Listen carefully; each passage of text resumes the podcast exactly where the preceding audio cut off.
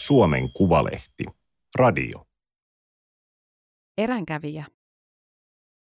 Tietokirjailija Jenni Räinä vei yhdeksän naista metsään, koska hänen iski kateus. Hillahulluuden mysteeri säilyi silti. Toimittaja Juha Riihimäki. Teksti on julkaistu Suomen Kuvalehden numerossa 21 kautta 2021. Ääniversion lukijana toimii Aimaterin koneääni Ilona. Se on kääpä, kuuluu huikkauslinjan toisessa päässä. Puhuja on oululainen toimittaja ja tietokirjailija Jenni Räinä. Sovimme puhelimessa haastattelusta samalla, kun hän on yllätys yllätys metsässä. Paikka on lähimetsä Kuivajoen varrella Pohjois-Pohjanmaalla. Siellä on Räinän perheen mökki, joka sijaitsee vain 15 kilometrin päässä hänen lapsuuden kodistaan. Nyt mukana kulkevat muksut haluavat tietää, mikä on möykky koivun rungossa. Mökkimetsä ei ole ainoa paikka, jossa Räinä on aikaansa viettänyt. Parin vuoden aikana hän vei yhdeksän eri naista vuorollaan vaeltamaan metsien lisäksi soille ja tuntureille. Kokemuksista syntyi kirja Kulkijat, Ylike, 2021. Räinä halusi ymmärtää, mikä on ihmisen ja yhä useammin naisen motiivi mennä luontoon. Elämys, turvan tunne vai hätähuuto ilmastokriisin keskellä? Kirjoittaminen oli myös Räinän yritys ymmärtää omaa, keski-ikäistyvän naisen kasvavaa luontokaipuuta. Räinä istui autossaan, mutta ei voinut vielä lähteä ajamaan. Päässä humisi ja soi. Oli vuosi 2019. Räinä oli juuri haastatellut 79-vuotiasta Sirkka Ikosta aikakauslehtijuttuun.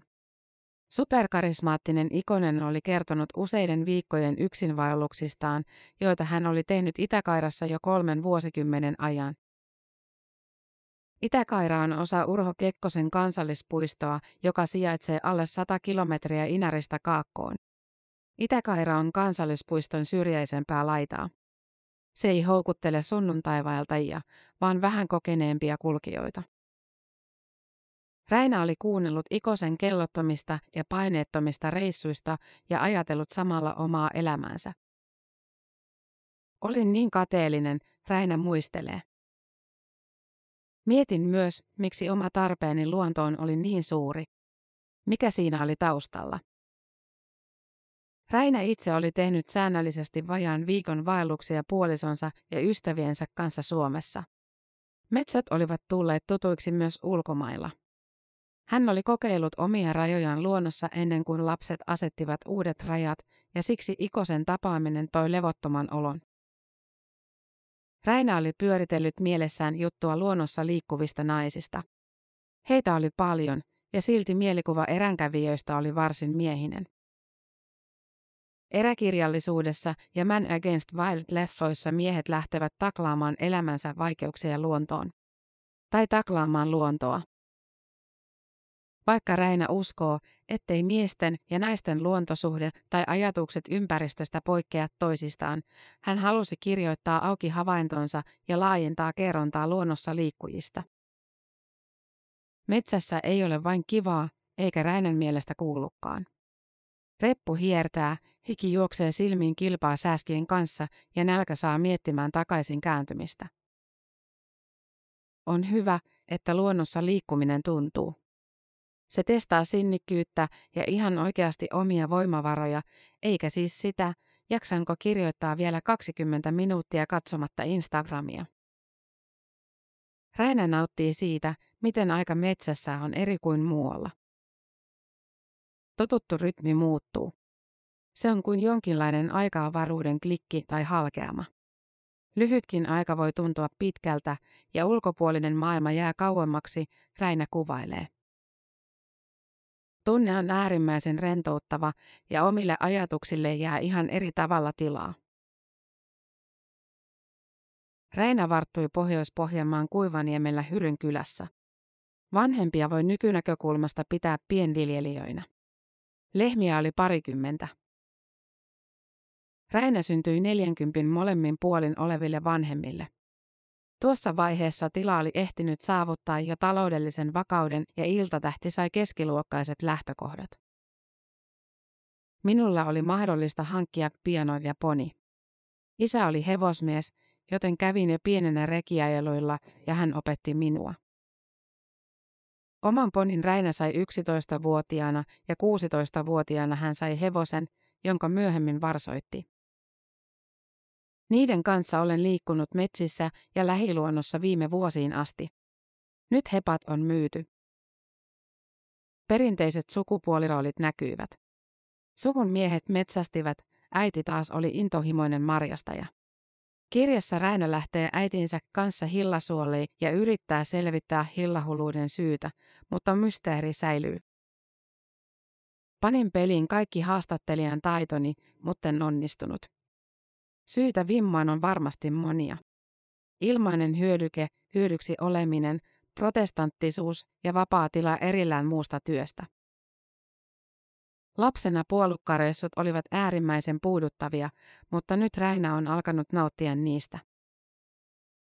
Tässä on käynyt joku kumma keski-ikäisyyden pamaus. Täydestä Mariaanpärin synnyttämää euforiaa ei Räinän mukaan selitä pelkkä pelko puutteesta. Kyse on jostain enemmästä. Reinä muistuttaa, että aikaikkuna marjastamiselle oli hänen äitinsä kaltaisilla maatilallisilla kapea. Se tapahtui aamu- ja iltanavetan sekä lastenhoidon välissä. Kaupungistuminen ja akateeminen kouluttautuminen on murtanut agraariyhteiskunnan perinteisiä rakenteita hitaasti, mutta kuitenkin. Kotityönsä puolisonsa kanssa tasan jakavalla Räinällä on aivan eri vapaus liikkua. Metsässä oleilu onkin moderni ilmiö. Se on vapaa-aikaa ja rentoutumista ja kertoo, että moni asia on aika hyvin. Ennen metsään mentiin syystä. Vanhemmille metsä oli pahan päivän turva, sanoi Räinä. Sitä hakattiin tarpeeseen ja usein vain hädässä. Peltoja raivattiin, metsiä ojitettiin ja maata hyödynnettiin. Saatiin rahaa, polttopuita ja rakennusmateriaalia. Omia metsiä ei silti koskaan avohakattu. Yläasteella Räinä kirjoitti avohakkuita kritisoivan kouluaineen. Kaikesta hän ei jää samoja ajatuksia vanhempiensa kanssa. Perheessä oli kuitenkin vapaasti tilaa ajatella ja kyseenalaistaa asioita. Minun ei siis koskaan tarvinnut tehdä isän murhaa, Räinä naurahtaa. Yhdestä aiheesta on väännetty kättä ihan hiljattain. Turvesoiden tarpeellisuudesta olemme eri mieltä. Eli siitä, mikä on niiden työllistävä vaikutus ja kuinka pian sen voi korvata muilla raaka-aineilla. Emme silti ole vastapuoleja, vaan arvostamme luonnossa liikkumista, sen monimuotoisuutta ja säilyttämistä. Kun Räinä vuonna 2014 ajoi lapsuuden kotiinsa Kuivajokivarren kapeaa tietä, hän sai ajatuksen. Se kylmäsi. Katselin taloja tien varressa. Niissä oli ennen asunut kavereitani. Nyt mietin, että kun heidän vanhempansa lähtevät, tänne ei muuta enää ketään. Syrjäseutujen autioituminen oli Räinästä niin suuri teema, että siihen piti tarttua. Aikakin oli sopiva. Edellisenä vuonna Räinä oli irtisanoutunut vakityöstään Pohjolan Sanomien ja Lapin kansan sunnuntaisivujen tuottajana. Freelancerina hän pystyisi keskittymään kaipaamiinsa kirjaprojekteihin. Vuonna 2017 ilmestyi Räinen ja valokuvaaja Vesa Rannan kirja Reunalla tarinoita Suomen tyhjeneviltä sivukyliltä. Se voitti Botnia kirjallisuuspalkinnon ja oli ehdolla Tieto Finlandian voittajaksi. Seuraavaksi Räinä selvitti suomalaisen metsän tilaa yhdessä Pekka Juntin, Anna Ruohosen ja valokuvaaja Ansi Jokirannan kanssa. Kirja Metsä meidän jälkeemme sai vuoden 2019 Tieto Finlandian lisäksi myös kritiikkiä aiheen yksipuolisesta käsittelystä ja pamflettimaisuudesta. Rainen mukaan kritiikkiä antoivat muun muassa eläköityneet metsäalan proffat. Närkästys oli odotettavissa, sillä keskustelu on ollut pitkään poteroitunutta. Me lähestyimme aihetta luonnon näkökulmasta ja kirjoitimme sen selvästi auki. Se ei miellyttänyt kaikkia.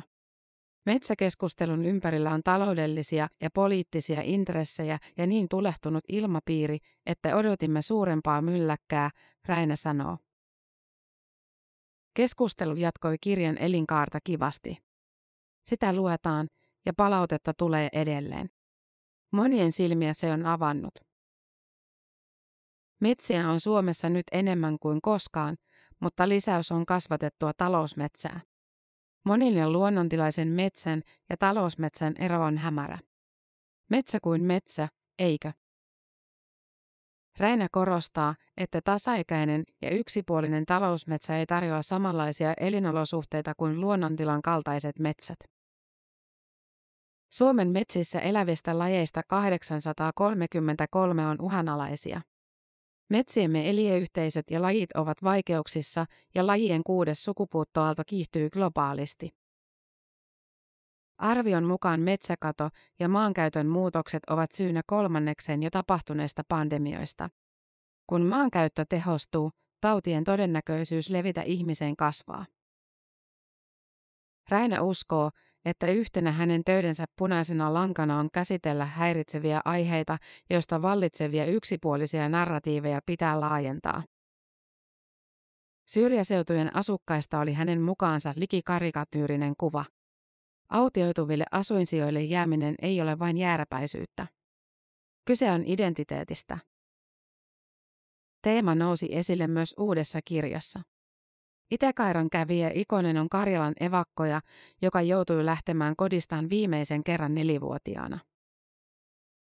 Hän sanoi kulkeneensa koko ikänsä, koska etsi lapsuuden maisemaansa ja kadottamaansa luontoa. Luonto voi olla niin lähellä, ettei sitä näe. Metsä on meistä keskimäärin noin 600 metrin päässä. Kerrostalolähiötkin ovat metsien ympäröimiä. Totuudenmukaisempi kuva luonnosta vaatii Räinän mukaan myös talousmetsien näkemistä. Kulkijoissa Räinä keskustelee lähiluonnosta Liisa Louhelan kanssa, joka päätti nukkua vuoden aikana sata yötä taivasalla. Vaikka ulkona ei nukkuisikaan, luonnolle altistumisen vaikutus näkyy tutkitusti parempana mikrobilajistona ja immuniteettina. Vastakkaista kehityssuuntaa immuniteetille edustaa liian prosessoitu ruoka ja pysyttely mukavasti 20-asteisissa sisätiloissa.